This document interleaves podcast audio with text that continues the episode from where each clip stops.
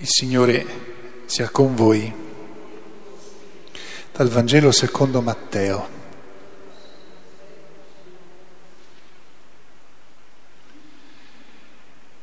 Così fu generato Gesù, Gesù Cristo. Sua madre, Maria, essendo promessa sposa di Giuseppe, prima che andassero a vivere insieme, si trovò incinta per opera dello Spirito Santo. Giuseppe, suo sposo, poiché era un uomo giusto e non voleva accusarla pubblicamente, pensò di ripudiarla in segreto. Mentre però stava considerando queste cose, ecco gli apparve in sogno un angelo del Signore che gli disse, Giuseppe, figlio di Davide, non temere di prendere con te Maria tua sposa, infatti il bambino che è generato in lei viene dallo Spirito Santo.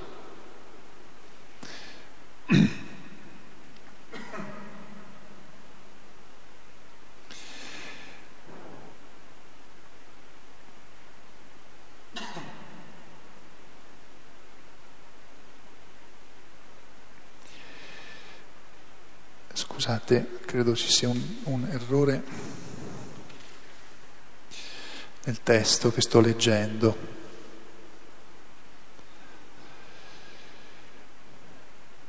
Ella darà alla luce un figlio e tu lo chiamerai Gesù. Egli infatti salverà il suo popolo dai suoi peccati.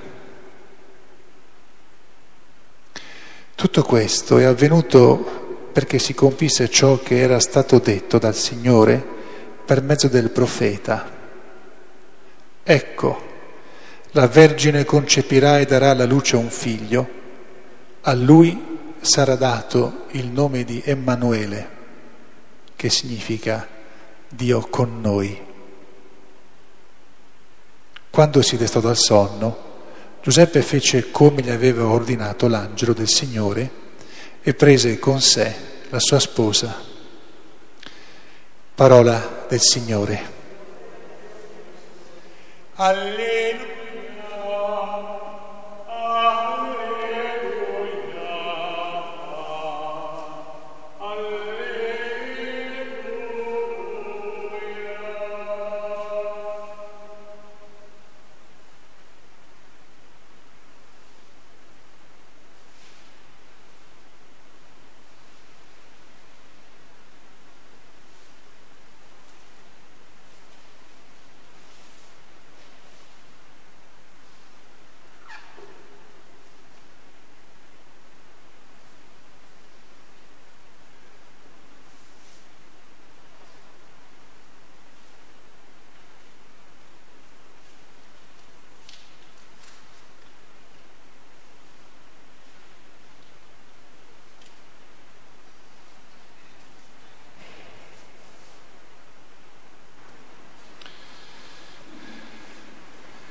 Sia lodato Gesù Cristo.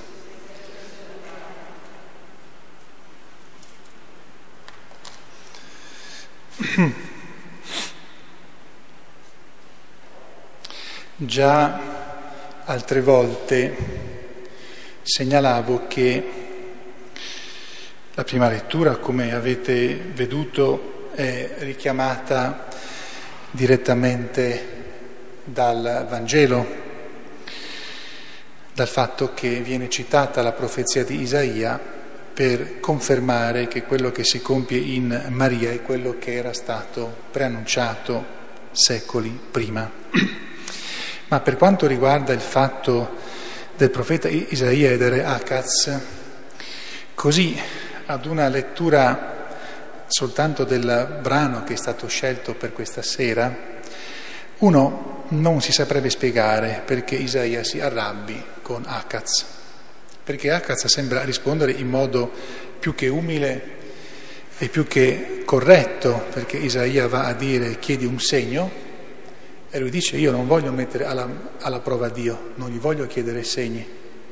come a dire chi sono io per chiedere segni a Dio. Ed è una risposta che letta così, isolata dal contesto più ampio che non è riportato nella lettura, è una, è una risposta che dice umiltà. Nella realtà, se uno legge tutta la parte che sta attorno a questo pezzo di brano, si rende conto che lì eh, Akaz sta imbrogliando, sta mentendo, perché lui ha già un suo progetto. Nella confusione politica anche di rapporti con, con tutto quello che sta capitando con regno, con, con l'impero degli Assiri. E quindi quello che sembra ad una risposta umile, in verità è una risposta finta, falsa. Ed è per quello che Isaia è, è duro nella sua risposta e dice non soltanto non vi stancate di stancare gli uomini, ma pure Dio volete stancare. E gli dà la profezia che poi si realizza in modo pieno con la venuta della Madonna. Questo è solo per ambientare un po' i testi. Per quanto riguarda la seconda eh, lettura, dico soltanto che in questo inizio della lettera ai Romani noi abbiamo il riassunto praticamente di tutta quella che è la fede cristiana. Perché se voi riprendete tutta la, prima, eh, la seconda lettura e ve la rileggete, trovate che tutto quello che viene detto è praticamente quello che noi professiamo nella nostra fede, anche nel credo, quando affermiamo chi è Gesù Cristo e perché è venuto. Ma questo non fa ancora parte della predica, adesso arrivo a fare la predica e vado al Vangelo. e non dirò niente, credo, di quello che ho scritto tre anni fa sul libro. Quindi per sapere cosa ho detto, cosa ho scritto tre anni fa dovete leggere il libro. Allora, qui abbiamo dal punto di vista di Giuseppe come è stata vissuta, come è accaduta, come è stata raccontata, descritta, come è stata ricevuta e vissuta da Giuseppe tutta la vicenda di Gesù che si incarna nel grembo della Vergine Maria. Questo passo durante i secoli ha fatto discutere, non in senso cattivo, ha, fatto, ha posto diverse domande e una di quelle più importanti è quella che, che ritorna sempre è ma Giuseppe si voleva ritirare perché sapeva che Gesù era eh, per opera dello Spirito Santo e quindi non si sentiva degno, oppure perché pensava che realmente Gesù fosse figlio di un altro uomo. E quindi Maria aveva come tradito oppure era stata addirittura violentata, che so io, no? E su questa cosa, eh, se uno va a leggere i vari santi, i vari padri della Chiesa, trova questa, diciamo, discussione. E perché è il testo stesso che nella lingua originale permette di essere inteso sia nel senso che Giuseppe sapeva bene che quel figlio era opera dello Spirito Santo, sia che invece non lo sapesse per niente. Quindi, siccome non vuole comunque rovinare Maria, sta cercando la maniera più pulita, più indolore per allontanarsi e lasciarla sola con questo mm, bambino. In questo frangente in cui si vede che Giuseppe non è precipitoso, cioè comunque sia Giuseppe sapesse o no, ci rendiamo conto di cosa è capitato. Giuseppe si trova con un figlio che non è suo. Non è una cosa, forse oggi capita tante volte, scusate questo riferimento, però non è qualcosa che è così, ma tanto va sempre così, no.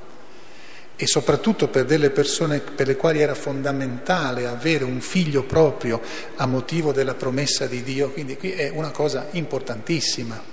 Giuseppe non reagisce con precipitazione, pensa, ci sta sopra e cerca la soluzione, quella più indolore per quanto riguarda Maria e mostra di essere un uomo di grande rispetto, cioè che rispetta in un, in un modo oltre, oltre l'immaginabile la persona che lui ama, che è Maria.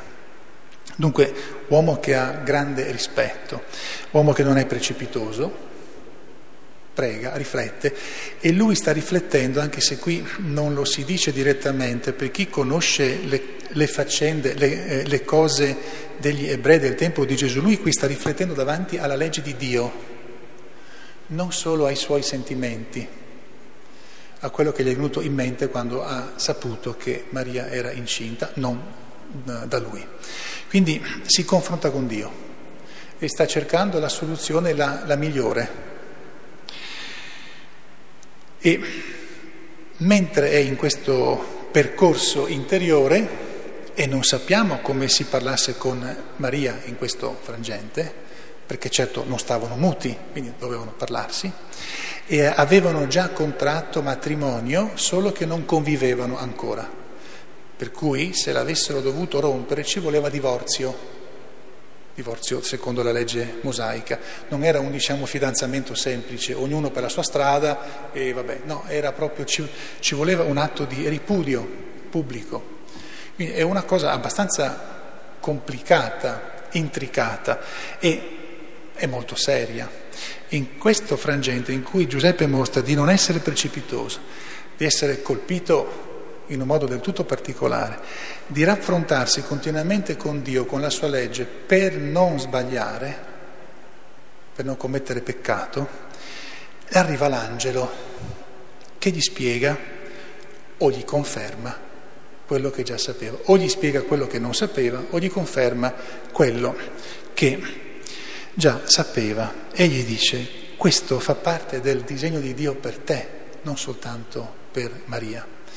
E quindi questo piccolino deve entrare nella tua famiglia, tu gli dai il nome, quindi appartiene alla tua discendenza vera, per loro era discendenza vera, se io davo il nome ad un figlio che non era mio, diventava mio, della mia stessa discendenza, quindi erede.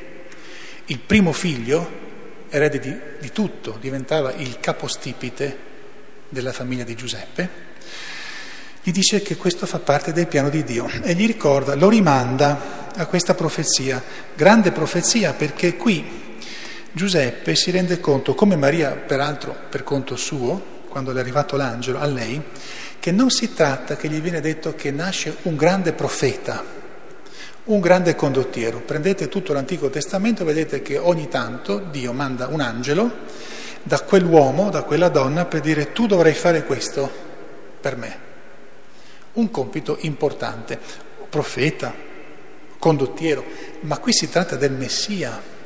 Quindi eh, Giuseppe si trova con una sorpresa che non ha paragoni, un figlio che non è suo. Poi gli viene detto che questo fa parte del piano di Dio, non è precipitoso, non vuole risolvere le cose in, in fretta a modo suo, a modo umano, e in più è il Messia.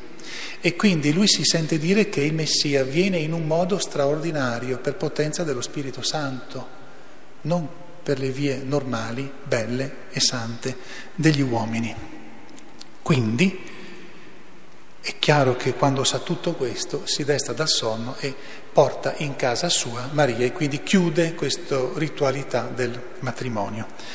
Dunque le sorprese di Dio Trovano però Giuseppe sconcertato, ma lo trovano pronto e lo si vede eh, da come si comporta.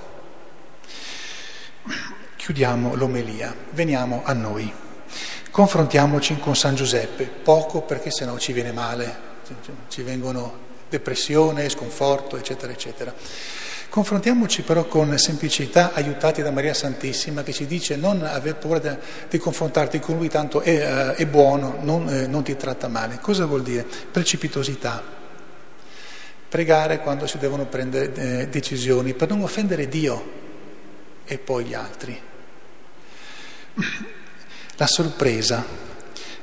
Essere pronti vuol dire essere capaci di accogliere quello che Dio, in questo caso specifico, stava preparando e poi essere pronti a, a, a, custodirlo. Eh, se noi continuiamo a leggere tutte queste prime parti del Vangelo vediamo che San Giuseppe è incaricato sempre delle cose peggiori, deve sempre custodire Gesù, proteggerlo e poi ancora di notte dovrà alzarsi, scappare perché deve proteggerlo che quelli vogliono ucciderlo. Quindi è un uomo che noi vediamo sempre pronto pronto in modo molto concreto, molto umano, con tutte le sue abilità, al tempo stesso continuamente in ascolto di Dio. Ci confrontiamo con Lui per chiedere a Lui l'aiuto di essere almeno un po' come Lui nelle nostre cose della vita, almeno un po'. È importante che abbiamo come compagno di viaggio quotidiano il nostro Giuseppe, che poi in, i nomi per gli antichi erano importanti. E il nome di Giuseppe tra, eh, vuol dire praticamente il senso è un po' quello dell'abbondanza, che c'è sempre continuità. E, e, certamente Giuseppe è stato veramente abbondante, Dio lo ha fatto abbondare davvero perché l'ha fatto diventare papà umano, concreto, del Messia, del figlio di Dio. E Gesù imparerà il mestiere per vivere da lui, da Giuseppe. Ma anche forte, perché come carpentiere Giuseppe era anche forte, è forte, solido fisicamente e la forza fisica che Gesù ebbe di sopportare la passione che ebbe la doveva anche al lavoro che aveva imparato da suo, dal, da San Giuseppe. Un carpentiere era un uomo forte, necessariamente.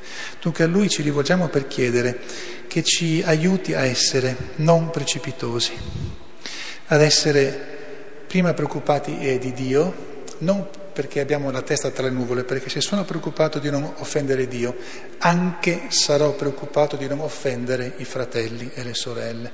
Diversamente, se sono prima preoccupato del, dei, eh, dei fratelli e delle sorelle, finisce che li offenderò e magari offendo anche Dio. E poi di essere sempre pronti a quello che non posso prevedere, come accadde a San Giuseppe. Sia lodato Gesù Cristo.